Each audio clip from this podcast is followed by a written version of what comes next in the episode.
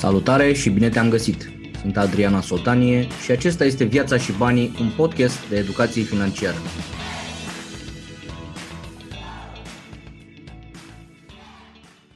Am luat ceva să încerc să consolidez o imagine mai în profunzime vis-a-vis de care este tendința în piața imobiliară în perioada următoare și pe termen ceva mai lung și invitația mea este să stați pe aproape că s-ar putea să descoperim niște chestii interesante, știu sigur că vă interesează subiectul ăsta. Sper că ați fost pe la Money Days, sper că v-a plăcut evenimentul, două zile și jumătate de informație și de inspirație Sper că v-ați luat notițe și mai mult decât atât sper că și aplicați ceea ce ați descoperit pe acolo. A fost o ocazie unică și pentru mine, deși sunt la a treia ediție, mereu e ceva interesant și s-a potrivit cumva cu lansarea cărții pe care eu o așteptam de mult timp și se pare că și vouă, și vouă vă, vă cam place din feedback-ul pe care mi l-ați, mi l-ați dat. Dragă, unde banii? Este prima carte de educație financiară pentru cupluri da? și nu numai din România. Cu siguranță principiile pe care le veți regăsi în această carte, unele din ele le-ați descoperit în aceste, suntem iată la episodul 203, este imposibil să nu le fi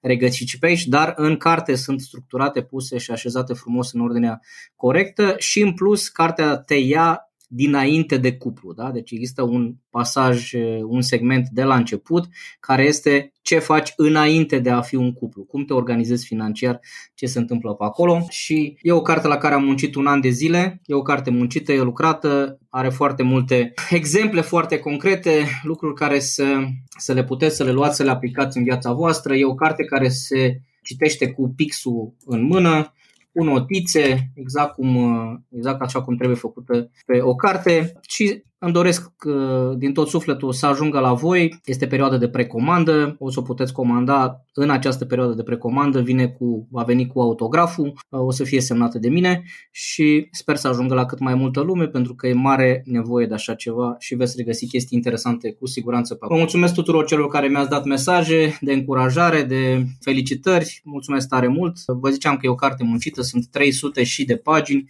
cu grafice, cu tabele, cu formule, cu idei pe care puteți să le aplicați pe acolo, puteți să luați cartea pentru voi, puteți să o faceți cadou cuiva drag. Am deja persoane care au cumpărat-o pentru angajați în firmă, da, ca să o dea cadou. Hai să vedem ce descoperim astăzi despre zona asta de imobiliare și cam încotro cred eu că se mută sau se duce acest domeniu extrem de important. Românii sunt pasionați de imobiliare, eu personal sunt pasionat de zona asta și ca investiții și ca pur și simplu am, am satisfacția asta să iau un imobil într-o stare jalnică și să-l transform în ceva de calitate, în ceva care este apreciat, care este răsplătit, plătit, da? un activ de care se poate bucura atât proprietarul cât și chiriașul, cât și statul prin impozitele pe care le plătim și luna trecută cu declarația unică și cu impozitele, discutam cu nevastă mea vis-a-vis de băi nene, câți bani se duc, câți bani se duc, deși, atenție, taxele în România pe chirii nu sunt, uh, nu sunt prea mari,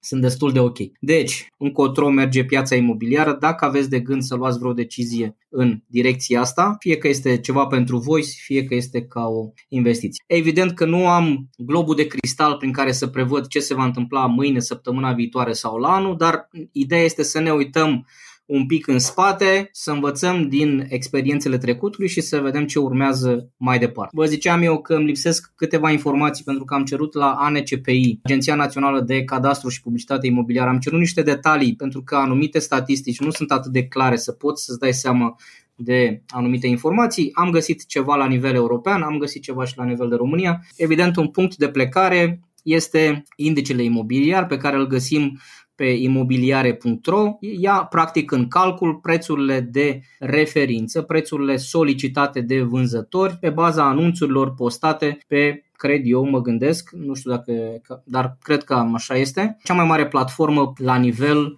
la care au acces persoanele, oamenii obișnuiți, da? clienții, cumpărătorii și vânzătorii obișnuiți. Mai există platforme care sunt dedicate profesioniștilor. Da? Acum trei săptămâni am fost la un curs de broker imobiliar. Am vrut să văd ce se întâmplă pentru că interacționez des cu brokeri imobiliari, căutând și mergând la vizionări și fiind interesat de domeniul ăsta, eram curios ce resurse are la dispoziție un broker imobiliar, ce îi învață pe oamenii ăștia, dacă îi învață cineva, pe cei care fac genul ăsta de cursuri, pentru că sunt convins că există o grămadă de brokeri imobiliari care nu au cursul și evident că există multe resurse care sunt rezervate acestor profesioniști din domeniu, cei care sunt profesioniști. A fost un curs foarte interesant, dar ca să ne referim la uh, informațiile publice la care are acces oricare dintre noi. Începem evident cu indicele imobiliar național. Din păcate, informațiile cumva, nu știu ce s-a întâmplat, 2008 așa s-a întâmplat un uh, un reset informațional. Nu există foarte multe informații sau rapoarte statistici, grafice nu mai există atât de multe pentru perioada de dinainte. Da? Am găsit ceva destul de puțin tel. Am găsit o analiză făcută de Florin Ispirescu pe un, pe un blog vis-a-vis de evoluția prețului la apartamente două camere București 2000-2012 da? deci 12 ani, inclusiv perioada cea mai veselă, 2006, 2007, 2008, cam așa arăta lei și euro evoluția prețurilor, dar nu foarte multe alte informații în afară de uh, câteva idei. În 2008, Colliers, una din cele mai mari agenții imobiliare din România, lansase un indice al prețurilor imobiliare, dar nu, nu i-a ținut decât un an sau doi ani de zile, după care proiectul a fost, uh, nu a mai apărut acest indice, care lua în calcul o mulțime de informații și îți dădea o imagine mai clară asupra industriei, ne folosim de ce găsim în momentul ăsta, și anume indicele național de uh, imobiliare, Hai să le luăm pe rând. Deci, indicele național, perioada 2008-2021, undeva prin martie 2008, indicele ăsta pornea de la un 2000 și un pic, da? 2060 ceva de genul ăsta. În 2008 a avut o corecție foarte consistentă, de la 2050 a ajuns până la 1500 aproximativ, da? deci a fost o scădere foarte consistentă, avem acolo 30 ceva la sută într-un singur an, după care s-a odihnit puțin, a mai avut o corecție mai departe. Punctul cel mai de jos a fost atins în 2014, când ajunsesem la 900, 910, 900 ceva. Da? Deci de la 2100, indicele național a ajuns la 900 ceva. Urmând ca, odată cu 2015, el să înceapă să crească constant așa ușurel, îl vedeți pe aici, cu un vârf 2019-2020, da? o, o ușoară corecție și după aceea își pare să-și continue această creștere. Ăsta este la nivel național. Suntem astăzi la un uh, indice național 1400 de euro pe metru pătrat aproximativ, în creștere cu 0,7% mai față de aprilie și cu 4% față de mai 2020. Hai să intrăm un picuț și pe orașele mari. De exemplu, București copiază destul de mult indicele național. Bucureștiu, acum Bucureștiu și Ilfov reprezintă o mare parte din tranzacțiile la nivel național. Deci, îl vedeți, seamănă foarte mult cu indicele național. N-a coborât sub 1000 totuși, a ajuns undeva pe la 1050-1060 și ușor, ușor suntem în momentul ăsta la un 1400, aproape 1500 de euro metru pătrat. Însă, atenție, plus 6,5% față de mai 2020. Deci avem o creștere creștere, aici este o medie, da? Evident, mai trebuie luate în calcul și faptul că prețurile de pe imobiliare.ro nu sunt prețurile de achiziție, nu sunt prețurile la care se efectuează efectiv tranzacția. Specialiștii estimează că plaja de negociere este undeva între 7, 8, 10%, depinde de tipul de proprietate, dacă este nou, dacă este proprietate veche, da, și așa mai departe. De exemplu, ce am aflat la acest curs de imobiliare, tranzacțiile, de exemplu, tranzacțiile, dacă am fi să luăm 100% din tranzacțiile unei luni, aproximativ 40%, 40%, 40 și ceva la sută erau apartamente de două camere, da? ca să vă faceți o idee cam ce se tranzacționează, ce se uh, vinde și se cumpără. 40 și ceva la sută erau două camere, vreo 40% erau 3 camere, garsonierele erau vreo 15, 16, 17% și mai rămâneau 4 camere care erau undeva 2, 3, 4%.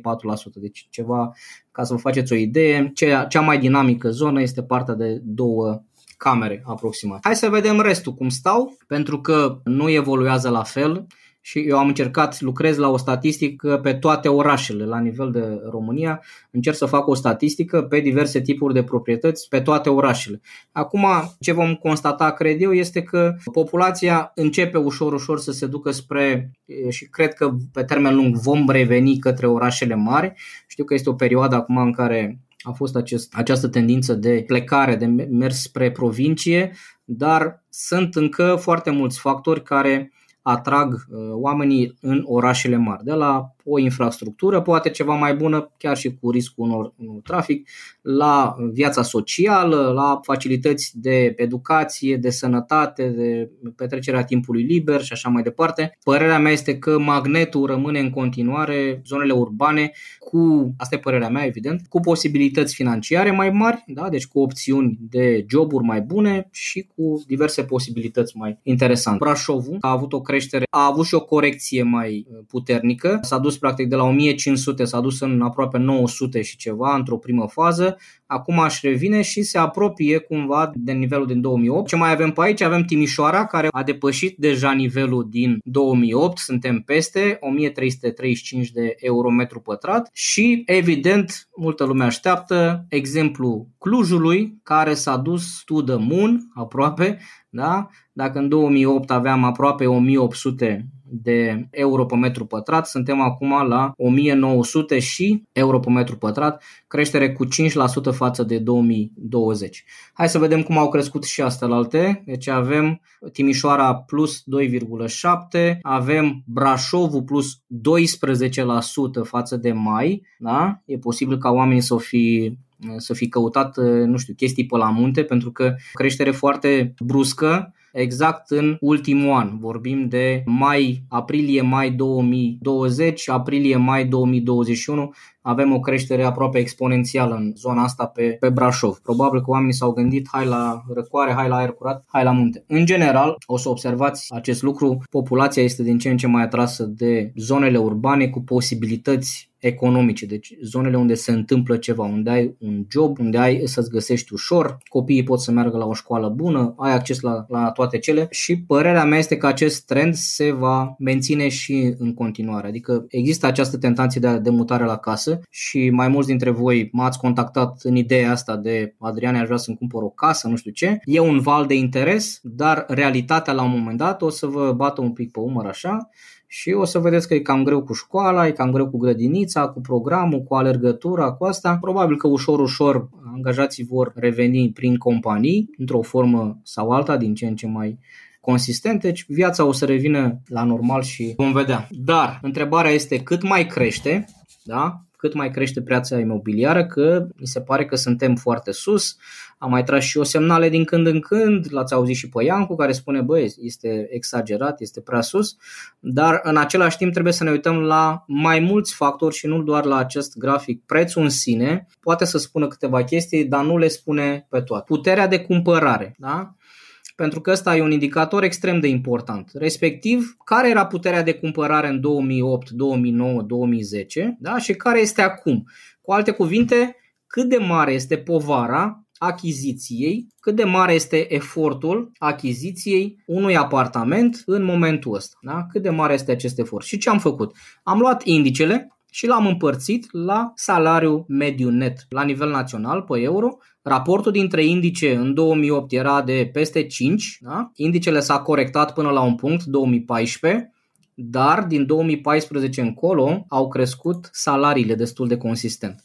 Ce înseamnă asta? Înseamnă că efortul de achiziție a unui apartament raportat la veniturile pe care le au românii este din ce în ce mai mic. Vă uitați că în 2008 pe vârf de bulă imobiliară era 5, iar în momentul ăsta suntem sub 2, este 1,8 la 100 acest raport care ne spune despre puterea de cumpărare. După aceea, hai să ne mai uităm cumva și la un nivel un pic mai extins ca să înțelegem și ce se întâmplă în jurul nostru. Da?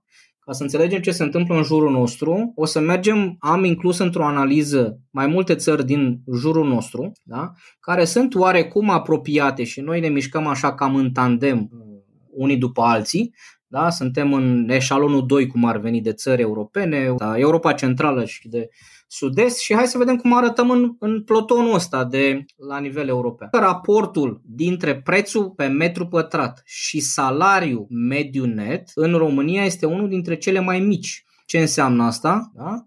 Înseamnă că efortul de achiziție al unui apartament sau al unui metru pătrat în România este mai mic decât în restul țărilor. Cei care au un efort mai mic decât noi sunt în Croația. Avem Bulgaria peste noi, deci noi suntem 2,1 ceva de genul ăsta, 2,2. Avem Bulgaria, aproape 2,8, Slovenia, Ungaria, Polonia, Grecia, și Cehia care este aproape de 6. Acesta, vă reamintesc, este raportul dintre cât costă un metru pătrat și care este salariul mediu net din țara respectivă. Informațiile astea sunt luate de pe globalpropertyguide.com cele dinainte erau luate de pe imobiliare. Deci, ca și efort de achiziție, pentru un român este mai ușor decât pentru un uh, polonez, un slovac sau decât un, un ceh raportul dintre prețul pe metru pătrat și produsul intern brut pe locuitor, da? adică dintre cât costă un metru pătrat și cât produce, care e produsul intern brut per locuitor, per capita, pe fiecare țară. Vedem că suntem undeva, hai să zicem, pe la mijloc, dar mai, mai jos. Da? Iarăși, Cehia este cel mai sus din punctul ăsta de vedere, cât costă metru pătrat raportat la produsul intern brut per cetățean, să zic. Raportul dintre salariul mediu net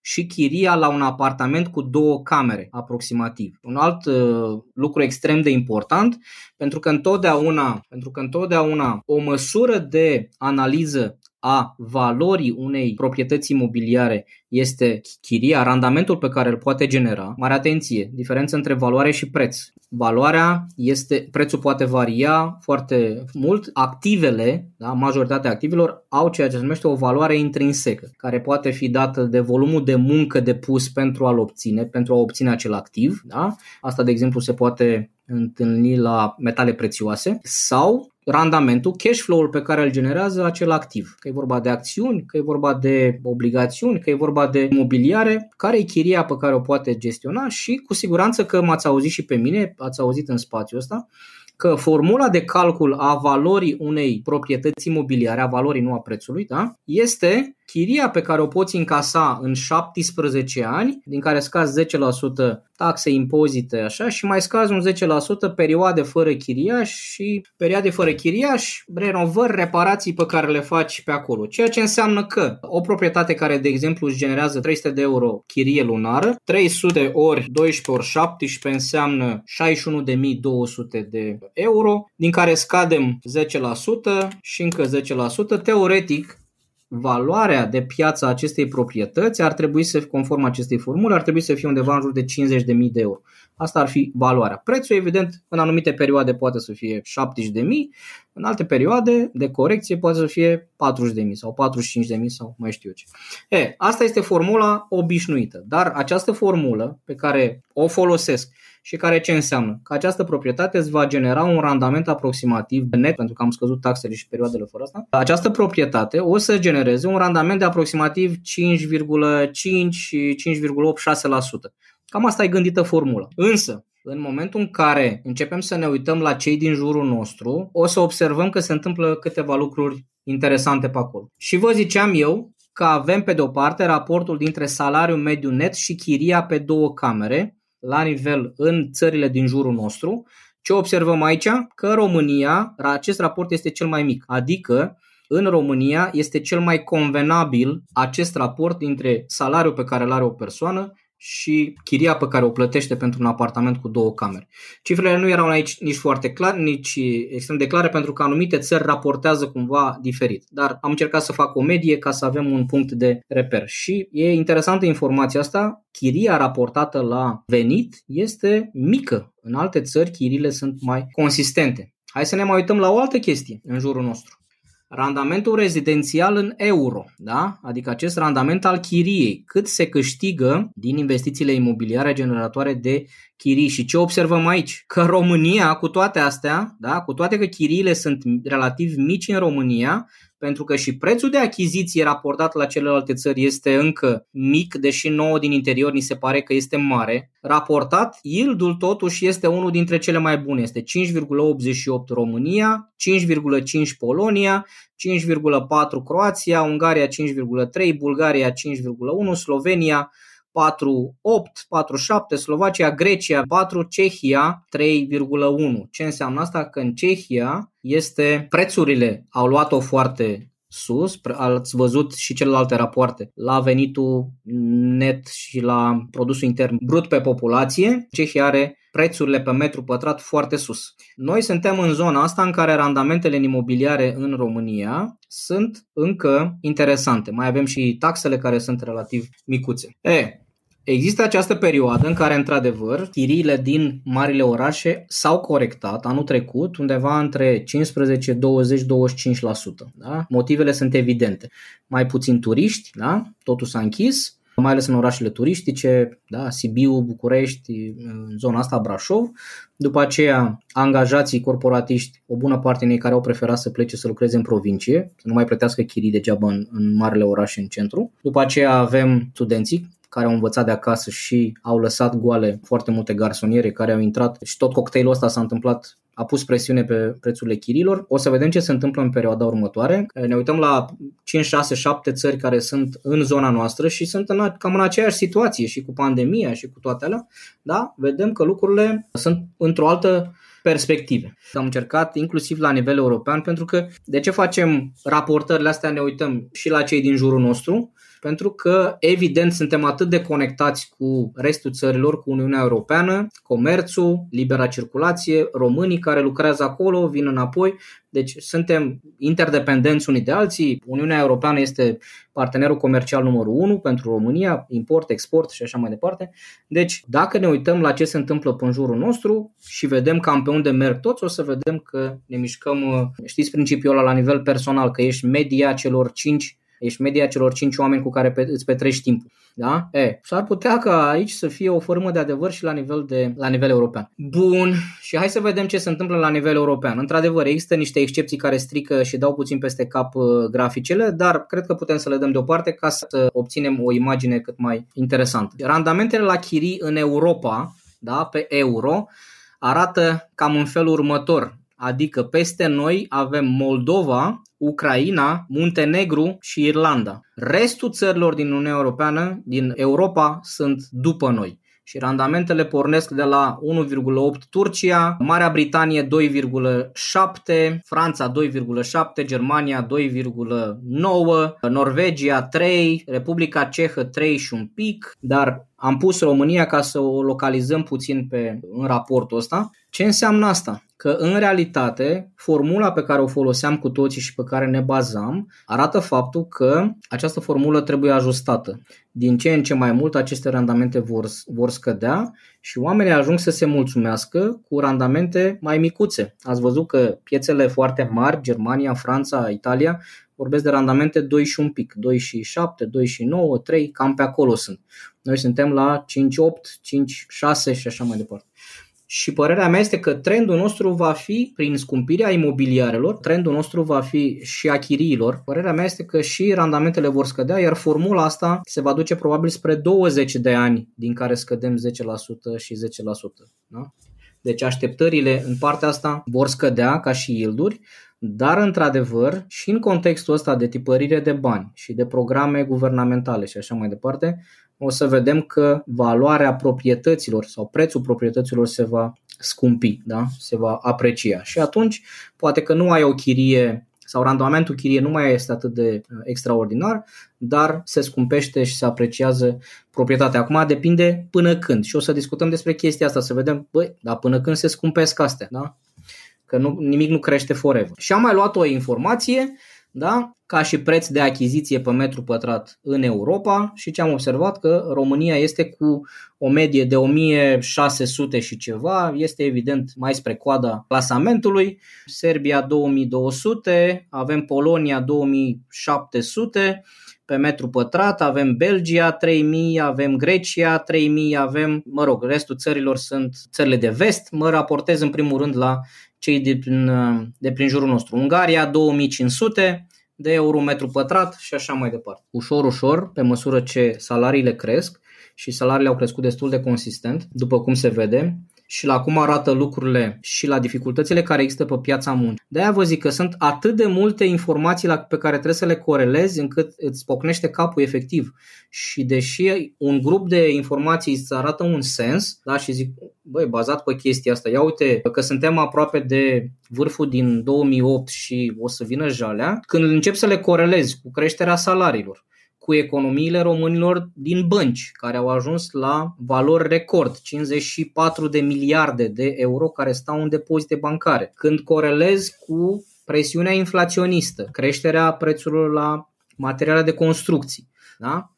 Gradul de îndatorare, pentru că astea sunt informațiile pe care le așteptam de la, de la ANCPI, vis-a-vis de numărul de ipoteci, informații mai în detaliu, ipoteci raportate la numărul de tranzacții mai în profunzime. Deci chestii ca să ne dăm seama, deja avem o parte din genul ăsta de informații care zic că multe tranzacții se întâmplă cu cash, deci se învârte cash-ul, nu mai vorbim de acel grad de îndatorare din 2007-2008.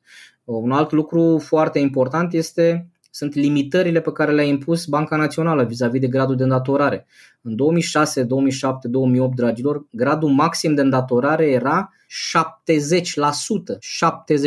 70%. Și în condițiile în care era 70%, aduceți-vă aminte că foarte mulți oameni în perioada aia își ajustau salariile de pe cartea de muncă sau din contract pentru 3 luni, 6 luni, da?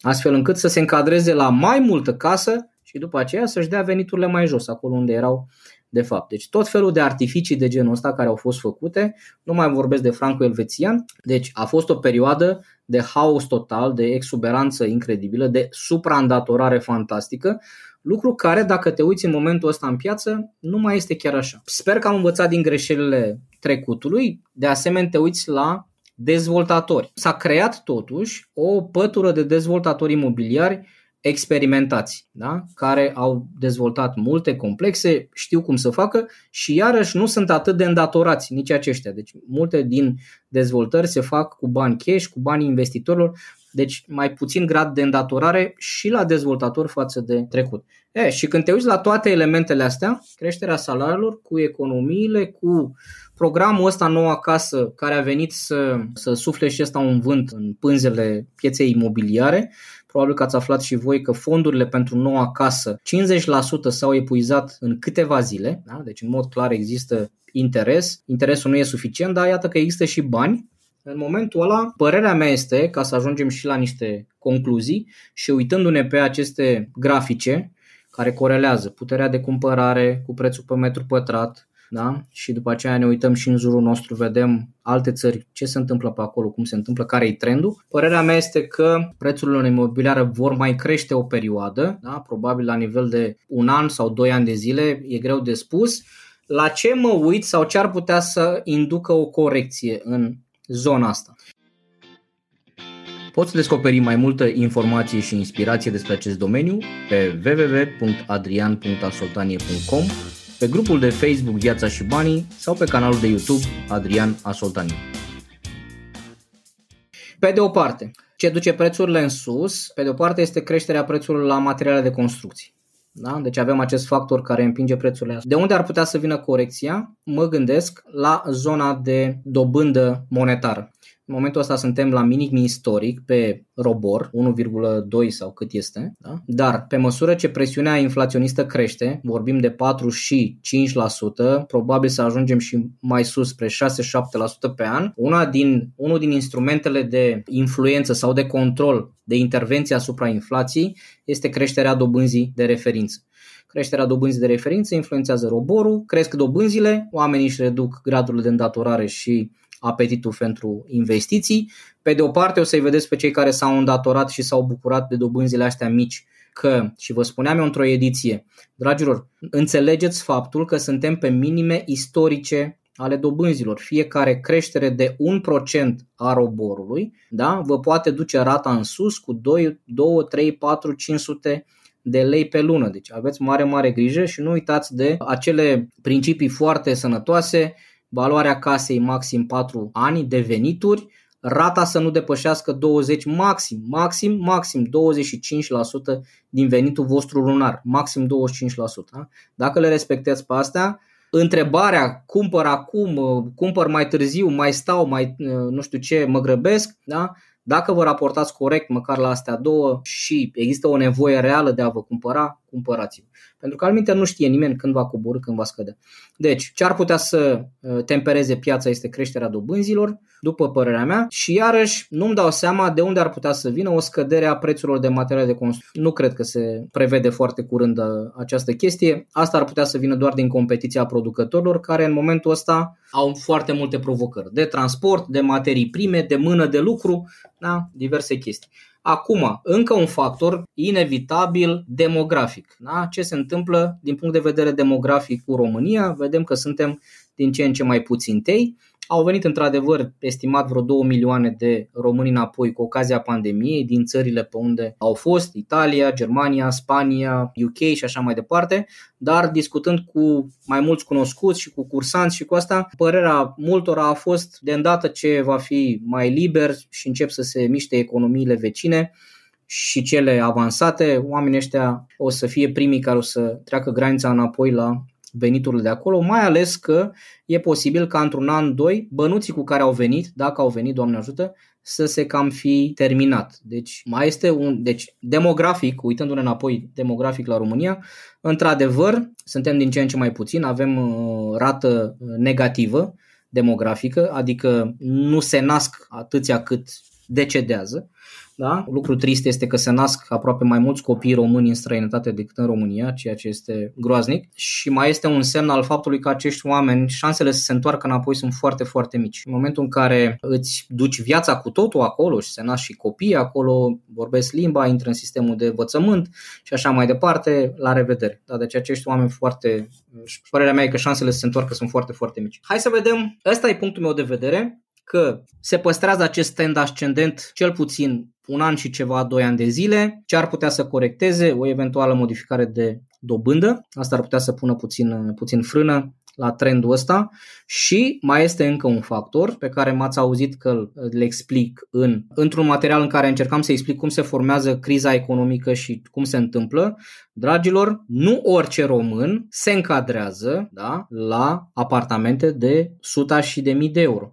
Da? Adică Totuși, grupul de români cu potențial care își vor putea accesa credite și lua apartamente la indicele ăsta de, nu știu, 1800, 1900, 2000, o să vedem când, pe măsură ce urcă, acest grup de oameni care își pot permite să acceseze și să intre în zona asta, începe ușor, ușor să se reducă.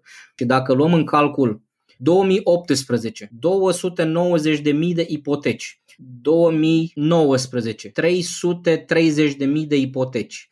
2020, 313.000 de ipoteci aproximativ. Faceți un total și o să vedeți că în 3 ani de zile sunt un milion de ipoteci, un milion de oameni, familii, cupluri, da? Un milion de ipoteci. Oameni care s-au mutat, s-au aranjat, nu știu ce, de acum încep să plătească.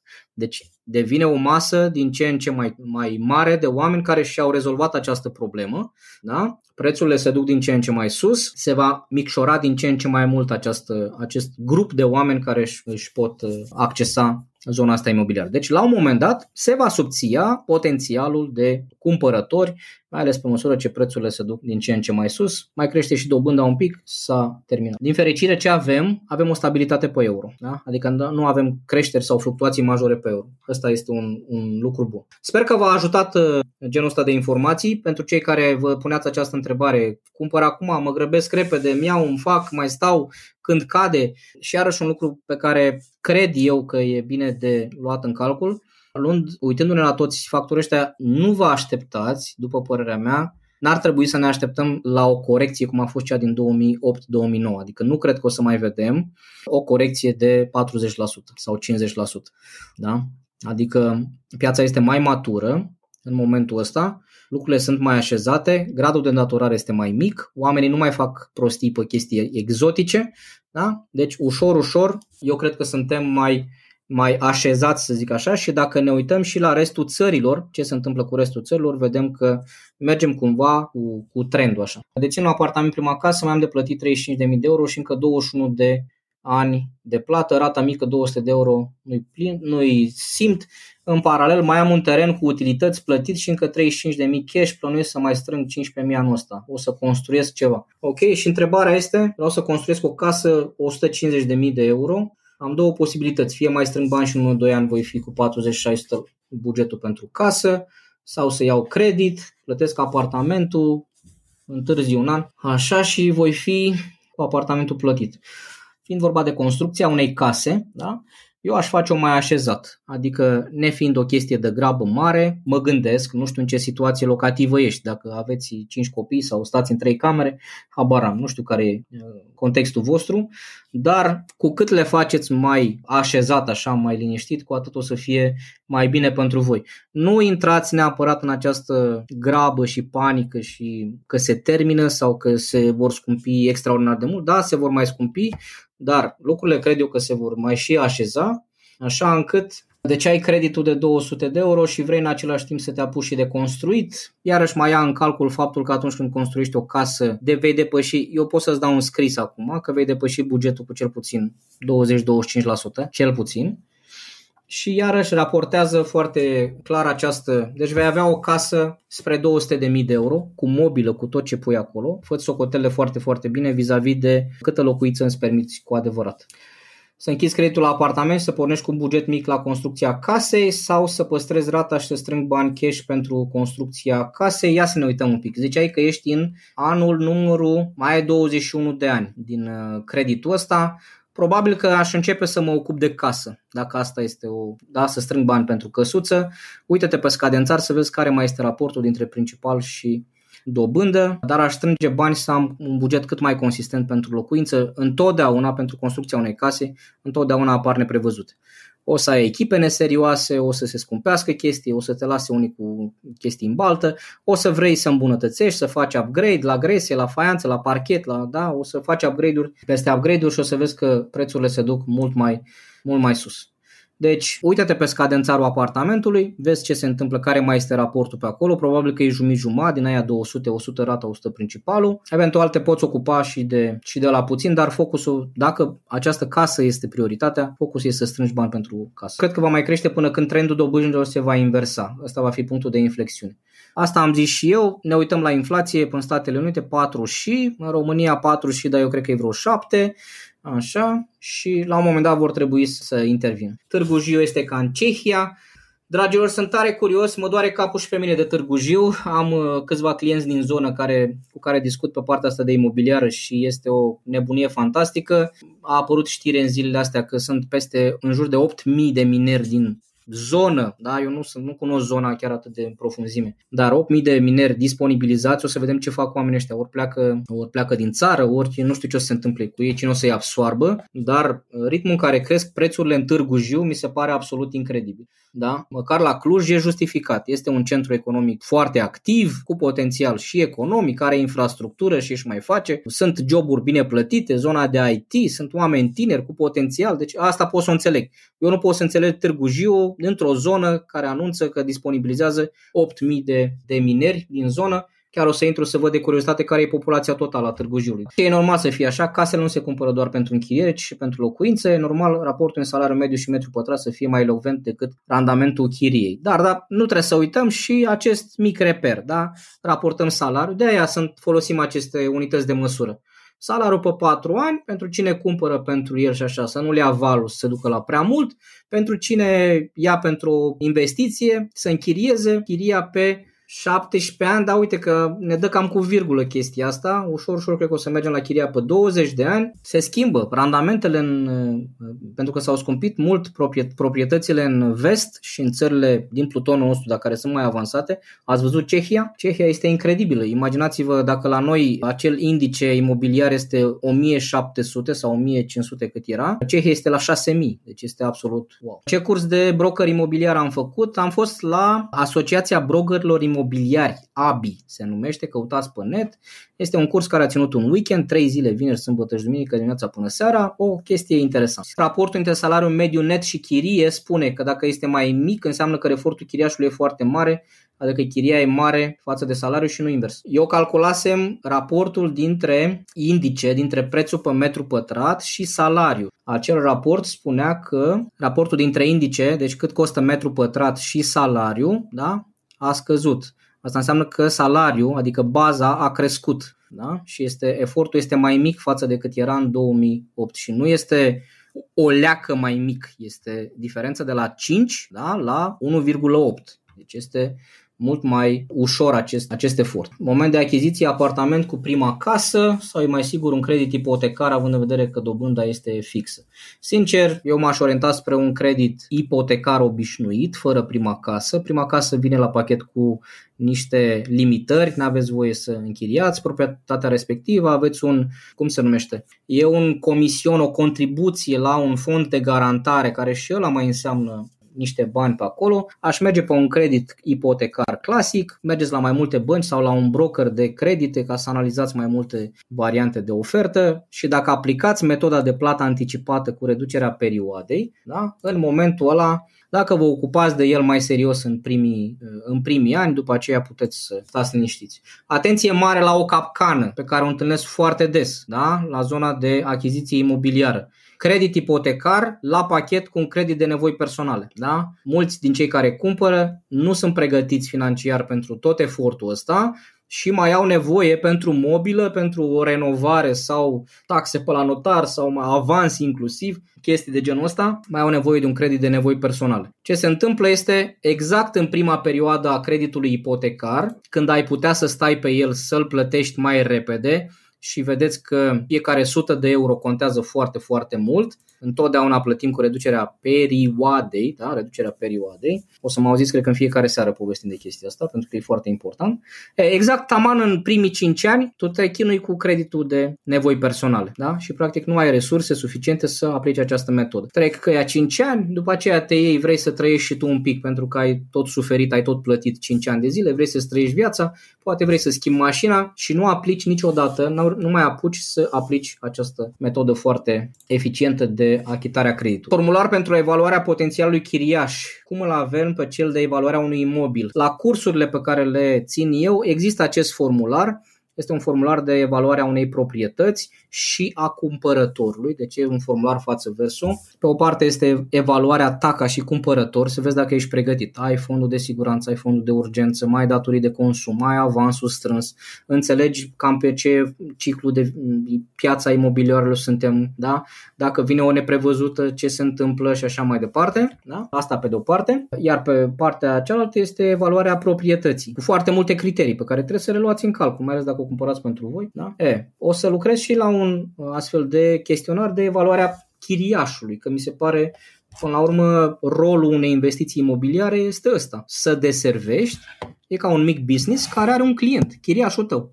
Și e foarte important de evaluat. Randamentul spune că în România inflația este mare, da, și asta e de luat în calcul, într-adevăr, dar în cazul imobiliarilor, prețul, prețul imobiliarilor, de asemenea, se duce și se corelează cu, cu inflația, pentru că vânzătorii întotdeauna vor încerca să compenseze partea asta de, de inflație și oricum majoritatea prețurilor de vânzare, de cumpărare, de chirii și așa sunt corelate pe euro. Deci, iar, dacă sunt la început de drum în viață, am strâns 50 de mii, merită să dau avans pentru apartament 3 camere în Pitești, București anul ăsta sau să mai aștepți. Depinde, îl iei pentru tine, asta e întrebarea care vine în fiecare zi. Îl iei pentru tine, îl iei pentru cumpărat. De ce Pitești, de ce București? Adică e tot una, unde stai tu? Stai în Pitești, stai în București, cum arată restul vieții. Ești căsătorit, ești necăsătorit, de ce trei camere? Dacă ești singur, trei camere este prea mult. Da? Deci sunt foarte multe întrebări. Populație Târgu Jiu, ultimul recensământ, 82.000 de locuitori. Asta e toată populația. Asta înseamnă că dăm deoparte vreo 30% copii, mai rămân vreo cât 5.000, 50.000, mai dăm deoparte pensionari și oameni în vârstă, cât or fi pe acolo, probabil o fi și vreo 15.000, mai rămânem cu vreo 30.000. Dacă dăm afară 8.000 de oameni de până în zonă, nu or fi toți din Târgu Jiu, or fi din zone, toate orașele alea de pe acolo, oricum impactul va fi foarte mare, depinde și ce compensații sau ce uh, chestii se mai fac pe acolo. Am văzut la BCR varianta a treia de plăți în avans, creditul și reducerea ratei și reducerea perioadei. Părerea mea este că nu vă împrăștiați în 15 luni. Nu, vă, nu merită nici dacă îi duci pe toți pe reducerea ratei, focusați-vă pe reducerea perioadei, 7.000 de lei pe lună, 10.000 de euro investiții la bursă, rată de economisire 40%. Doresc achiziția unui apartament în valoare de 70.000 de euro în viitorul apropiat. Ca investiție sau ca ca investiție sau pentru tine, foarte importantă chestia asta, cum ar fi cel mai eficient. Hai să o luăm în primul rând să vedem ce ne permitem. 7000 de lei pe lună, da? Înseamnă hai să o luăm cu 4, 9, înseamnă 1400 ori 48. Apartamentul pe care ți-l permiți, dacă îl iei pentru tine, este între 65 și 68 de mii de euro aproximativ. Atenție, să te duci, să te culci în el, deci cu mobilă, cu utilități, cu tot ce vrei. Da? Deci asta ar însemna un apartament chel spre 60 de mii aproximativ, plus un minim de mobilă pe acolo, ca să ai un punct de reper. Rata la un credit de 1500 de euro pe lună pe 30 de ani probabil că o să-ți vină undeva în jur de 15, 5, între 7, 15, milia, 15 milioane, 1500 de lei pe lună. Ok, n-ar fi un capăt de țară, te încadrezi și aici la zona asta, ai o rată de economisire interesantă ai putea să fii în, în zona asta. Nu scrii nimic de avans, adică nu știu dacă ai avansul pentru această achiziție, pentru mobilă și pentru toate celelalte. Și iarăși foarte important în discuțiile astea, că acum deja am intrat în uh, coaching, este care e obiectivul, adică unde vrei să ajungi, care e obiectivul. Vrei să fii independent financiar, vrei să se stabilești cu soția ta undeva, vrei să mai construiești un picior financiar, locuința fiind deja asigurată, adică ai deja un apartament de la părinți și acum doar faci investiții. Sunt foarte multe elemente care trebuie să luate în calcul. Ai de gând să pleci din țară, să schimbi jobul, să nu știu. Da? Deci sunt o grămadă de detalii care trebuie spuse pe hârtie. Nu merge doar așa. După cum ai văzut, trendul pe termen lung este de creștere, de scumpire. Da? Chiar dacă România are problemă demografică, marile orașe vor fi în continuare un magnet de populație da? și de business-uri și de asta, pentru că au infrastructură, servicii și așa mai departe. Cât timp se merită să fac plăți în avans comparativ cu investiția la bursă? Părerea mea este că cel puțin primii 3-4 ani ar trebui să te concentrezi pe plata unui credit ipotecar. Dacă astea sunt cele două variante. Nu știu ce randament ai obținut la bursă până acum. Zici că ai o investiție de 10.000 de euro. Sunt curios ce randament ai obținut, dar atenție că vorbim de o perioadă foarte bună pentru bursă. În afară de corecția din martie, da? ultimii 3 ani de zile au fost foarte interesanți pentru bursă. Deci nu sunt neapărat un punct de reper cum mi se pare ideea plăți anticipate cu reducerea ratei, iar diferența investit la bursă. Părerea mea este să ne concentrăm pe rând, da? adică de aia vă și ziceam, 3-4 ani la început ne concentrăm pe creditul ipotecar, după aceea ne concentrăm și luăm în calcul și partea de bursă. Mai e un lucru pe care eu îl discut cu, cu oamenii cu care stau de vorbă și le zic, bă, dacă ai avea casa plătită, te-ai duce să-ți pui ipotecă pe ea, să iei un credit, să-i bagi pe bursă? Încă n-am întâlnit niciun om în ăștia 6-7 ani de când fac asta, n-am întâlnit niciun om care să zică, da frate, nicio problemă. Da? Pentru că în realitate asta este. Ai ipotecă pe casa ta și credit și în loc să-l plătești, investești pe bursă. Bursa nu este o joacă, nu este pariuri, da? deci nu sunt păcănele, bursa e ceva foarte serios. Am avut un curs zilele trecute și cineva m-a contrat pe chestia asta, a zis că de ce am pus, de ce am pus hobby-uri în buget la bani risipiți și de ce n-am pus bursa acolo. Pentru că bursa e de fapt un joc de noroc și așa mai departe, lucru cu care eu nu sunt de niciun fel de acord. Da? Dar Evident, puneți-vă și întrebarea asta. Bă, dacă aș fi casa plătită, dacă ar fi casa plătită, oare m-aș duce să pun ipotecă pe ea ca să investesc pe bursă? E o perspectivă. Bun. Majoritatea construcțiilor să fac muncitori necalificați și prost plătiți. Concluzia e 1. România, imobiliarele sunt supraevaluate. E, ăsta e motivul pentru care eu vă zic, mergeți și uitați-vă la dezvoltatori experimentați care fac asta de mult timp și care ăsta e businessul lor. E foarte importantă chestia asta. Să fie domeniul lor, asta să facă ei, for a living, deci asta să fie domeniul lor. De ce? Succesul proiectelor viitoare se bazează pe părerile, pe satisfacția clienților din proiectele trecute. Nu e ca și când eu acum din o să vând cartea asta într-un milion de exemplare și mă pus să fac un bloc. Este one time shot, adică fac un bloc, îl vând, după aceea mă doar la bașchet, mă duc să mai scriu o carte, da? Față de un dezvoltator cu tradiție care și la anul tot blocuri face și peste 5 ani tot blocuri face și peste 10 ani tot blocuri face. Deci reputația în zona asta e foarte importantă. Prețul pe metru pătrat este mai mare decât în Germania și alte state europene unde salariul mediu este de 7 ori mai mare decât în România. Nu e chiar așa. Adică dacă vei compara cam același calibru de oraș, da? adică nu comparăm prețul din București sau din Cluj cu prețul din uh, Bitburg sau mai știu, luăm o comună din Germania și zicem, ia uite bă, ce e scump la Cluj și în Germania e, nu. Compară orașe cu același potențial economic, dacă e capitală, comparăm capitala, dacă este un oraș mare, da, comparăm cu München, comparăm cu, păstrăm cât de cât proporțiile. Nu ai și avansul pentru chestia asta, adică ai un 20%, ăsta e un alt criteriu la care eu țin foarte mult, da, să aveți avansul. Din mai multe motive. Fiecare 1000 de euro pe care îi dai în plus la avans îți reduce dobânda totală cu 3-4 mii de euro, da? deci din start ai un beneficiu foarte mare. Din păcate lumea se bucură și trage să fie avansul cât mai mic. Da? Eu vă zic, nu, hai să încercăm avansul să fie cât mai mare. Numărul și doi, strânsul avansului dovedește faptul că ești în stare să pui bani deoparte. Ai acest exercițiu și disciplină și resurse, da? nu va fi un efort brusc în care o să-ți rupi gâtul și șalele. Dacă eu preconizez o scădere a prețului apartamentului următorii 2-3 ani sau cred că prețurile vor crește tot mai mult. După părerea mea, o posibilă scădere viitoare peste un an sau doi ani de zile nu va fi de 40% și va fi compensată de această creștere care se întâmplă în perioada asta și care vedeți și voi că la nivel de Brașov este 12% pe an, la nivel de București este 6% pe an și la nivel de Cluj cât era vreo 3-4% și așa mai departe. Deci în ăștia 1-2 ani prețurile o să mai crească, chiar dacă o să fie o corecție nu o să fie atât de mare, așa încât uitați-vă nu doar la când o să scadă, ce o să facă, uitați-vă la universul vostru mai degrabă, câtă casă vă permiteți, cum o să stați cu rata, să nu vă dea peste cap, să aveți fondul de urgență, fondul de siguranță. Uitați-vă, dacă bifați aceste lucruri, veți fi ok. De ce? Pentru că pe termen lung, pe termen lung, 10, 15, 20 de ani, o proprietate de calitate într-un oraș de calitate, prețul va crește. Avans ideal achiziție apartament, minim 20% ca și investiție teren în jurul Bucureștiului sau un apartament în Otopeni. Depinde de orizontul de investiție. Urmează să construiești, ai bani să construiești pe un teren în jurul Bucureștiului sau îl iei cu credit, le pui pe hârtie aceste două variante pe 10 ani. Ce se întâmplă pe 10 ani? Teren de ce îl iau? Îl iau să construiesc, îl iau să fac speculă, peste 2 ani de zile încerc să-l vând, să mai pun un adaus acolo, n-am făcut nimic cu el, dar așa. Care sunt opțiunile? Deci teren pentru speculă, teren pentru dezvoltare, apartament în Otopeni, astea trei le pui pe hârtie pe un orizont de 10 ani. Ce, ce estimezi tu atât cât poți să vezi că se întâmplă în 10 ani și cu ăsta care generează cash flow și cu ăsta care stă degeaba poate să crească, poate să scadă și cu ăsta unde o să fac două case acolo și le vând și am de un randament din vânzarea caselor pentru că le produc la 700 de euro metru pătrat și le vând la 1000 de euro metru pătrat și așa mai departe. Deci cu cât lărgești perioada, timpul, cu atât este calculul mai bun.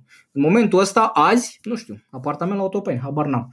Nu este un sfat de investiții. Întotdeauna calculați pe 10 ani. România e în colaps financiar încă de 2008. Într-adevăr, iarăși, ne mai uităm la o chestie. Gradul de îndatorare al României suntem la 62% din PIB. Programul de reziliență și de dezvoltare de 29 de miliarde anunțat înseamnă vreo 15 miliarde granturi, adică bani nerambursabili, vreo 14 miliarde împrumuturi. împrumuturi da? Asta vine o presiune suplimentară. De unde puteți cumpăra înregistrările Money Days, intrați pe Money Days și comunicați cu organizatorii. Este Luca Dezmir, este Valentine Delcu, Dan Sulica, ei sunt cei care s-au organizat. Fac asta de 20 de ani, așa cum mă pricep, așa cum avem mai multe proprietăți închiriate, suntem independenți financiar datorită lor. Atât cât sunt în piață, mă duc la vizionări aproape săptămânal, deci mă străduiesc să mă străduiesc să urmăresc piața cât de Nu poți compara România cu Germania și nici cu Canada.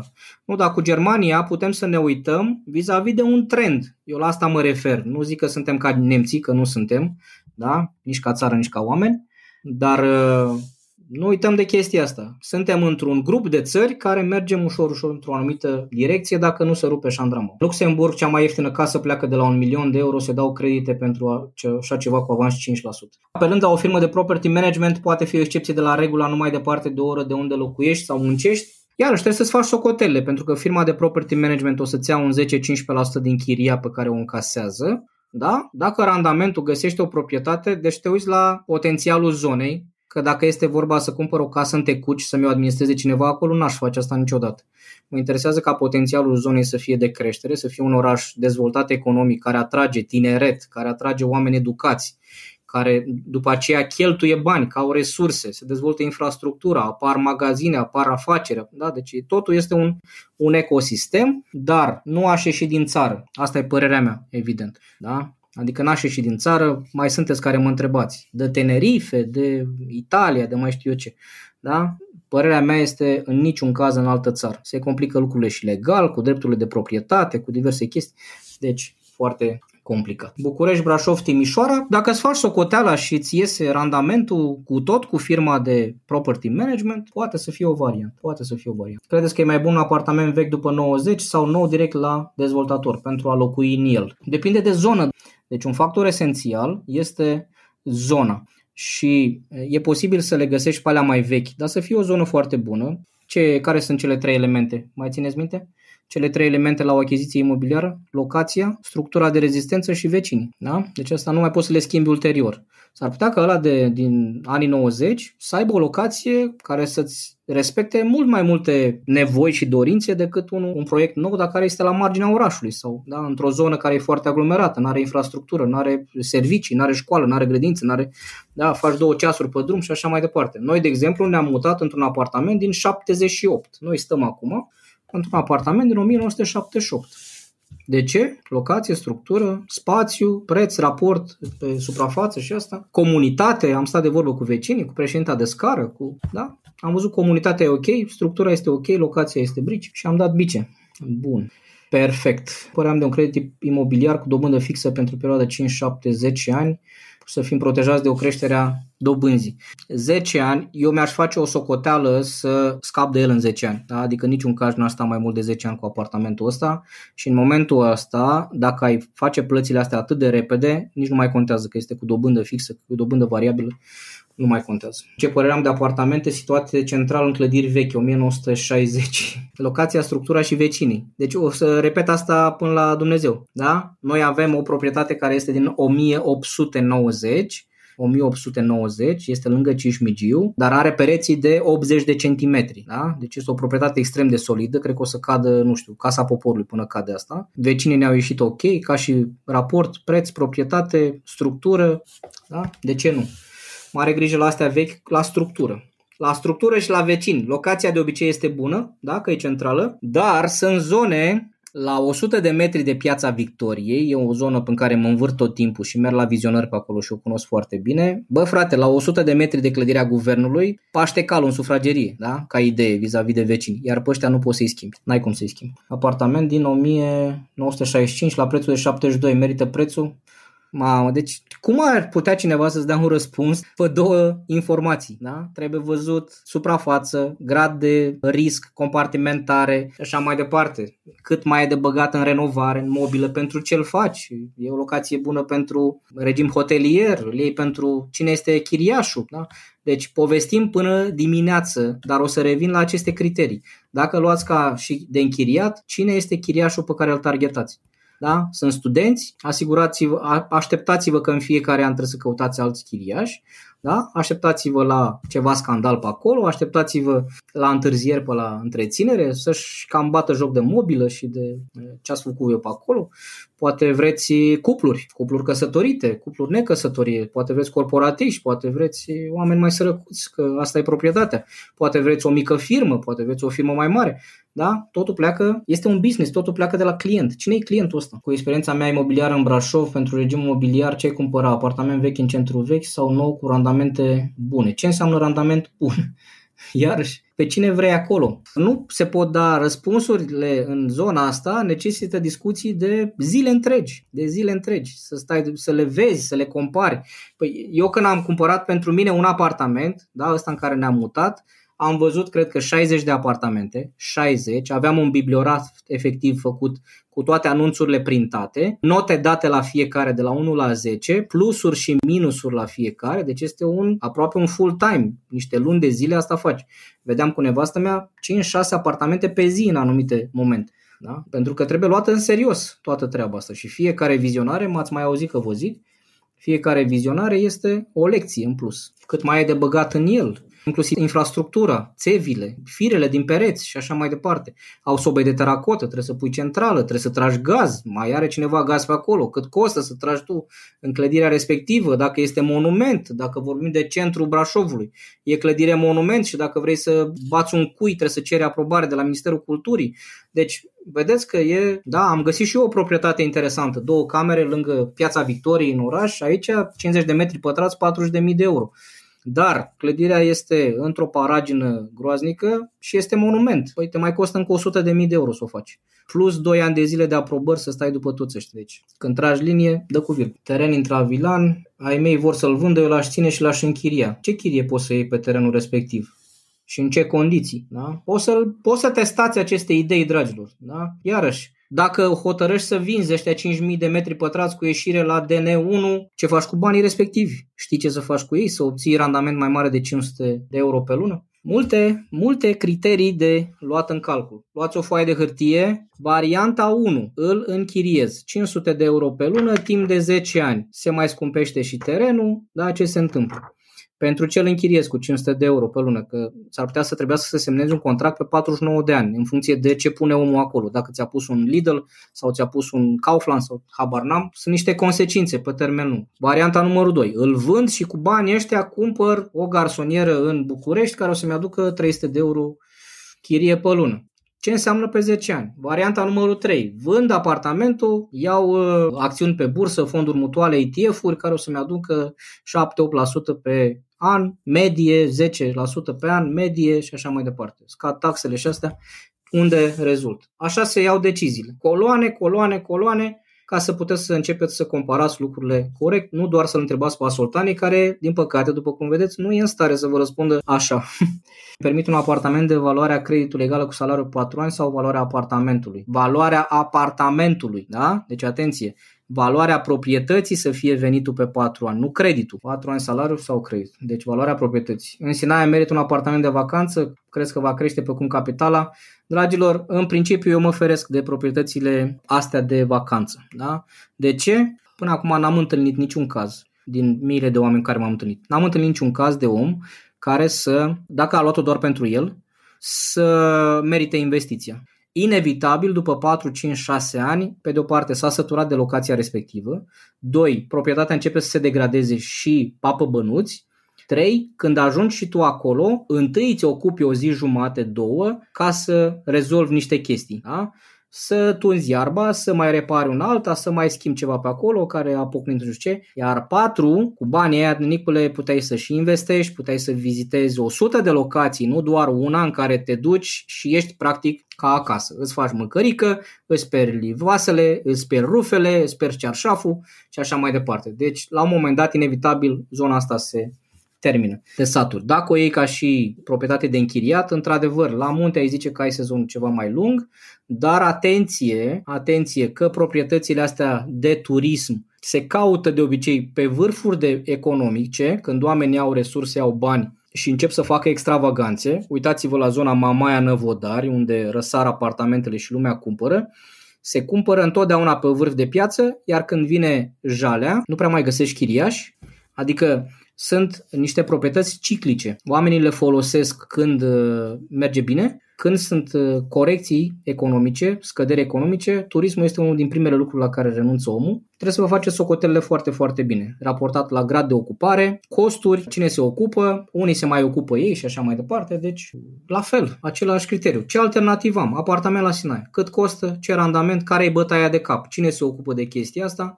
Pe 10 ani. A, ce altă variantă am? Da? E cu credit, e cu cash. Ce aș putea să fac cu cashul respectiv? Educația financiară, rolul și beneficiul educației financiare este să vă deschidă mintea la oportunități și la opțiuni. Asta de face educația financiară. Da? Că în afară de apartament la Sinaia mai aveți încă 15 variante pe care puteți să le faceți. Încă 15. Le punem pe hârtie pe toate, le dați un punctaj și vedeți pe unde ieșiți cu fiecare între ele. S-ar putea răspunsul să fie unde nici nu vă așteptați. Deci cam așa stau lucrurile. Uite că așa cum mă așteptam, una din edițiile cele mai urmărite, trebuie să mergem și la culcare în seara asta, nu înainte însă de a vă reaminti de faptul că suntem în perioada de prelansare. Pe data de 2 iulie apare efectiv din tipografie. Exemplarele comandate în prelansare vin către voi cu autograf. Găsiți cartea pe la editura Curtea Veche. Sunt foarte, foarte onorat sunt foarte onorat de faptul că editura Curtea Veche, dacă urmăriți, în primul rând veți găsi multe titluri de ale lor la mine pe site, dar au o colecție extrem de solidă de cărți de educație financiară și dezvoltare personală. Au exclusivitate pentru toate titlurile Robert Kiyosaki, da? Brian Tracy, Dale Carnegie, o mulțime, o mulțime de titluri foarte faine în zona asta, Napoleon Hill, Keller, da? sunt multe titluri foarte interesante, Zig Ziglar, nu mai vorbesc și alții, titluri foarte interesante și iată că m-a, m-a ajutat Dumnezeu de m-am strecurat și eu în, într-o companie foarte, foarte selectă care mă onorează. Sper că am reușit să mai lămurim puțin ce se întâmplă în zona asta de imobiliare. E un subiect de mare interes, dar după cum vedeți, trebuie să te uiți la o mie de elemente și nu știi care din ele influențează mai mult sau mai puțin. Impactul guvernamental, inflația, ce se întâmplă pe afară, pandemia, creșterea materialelor de construcție, economiile românilor din conturi. Sunt foarte multe demografia, nu mai vorbesc și așa mai departe. Sunt foarte multe elemente la care trebuie să ne uităm atunci când luăm o decizie de zeci de mii de euro pe zeci de ani. Da? Luați o foaie de hârtie și puneți pe hârtie toate opțiunile pe care le aveți la dispoziție și vă mulțumesc tare mult, aveți grijă de voi. Ne vedem joi cu un invitat special pe care o să-l anunț mâine, da? pe zona de investiții, o să povestim despre bursă, are multă experiență pe partea asta, ca să vedem în, contra, în contrapondere cu imobiliarele ce alte alternative sunt în zona de investiții. Vă salut și în seara asta, să ne revedem sănătoși și un picuț mai prosperi. Doamne ajută, toate bune! Pa, pa! Dacă ai aflat ceva interesant și util azi, îți mulțumesc dacă împărtășești și prietenilor tăi. Educația financiară e despre viață, nu despre bani. Să ne vedem sănătoși și prosperi. Adrian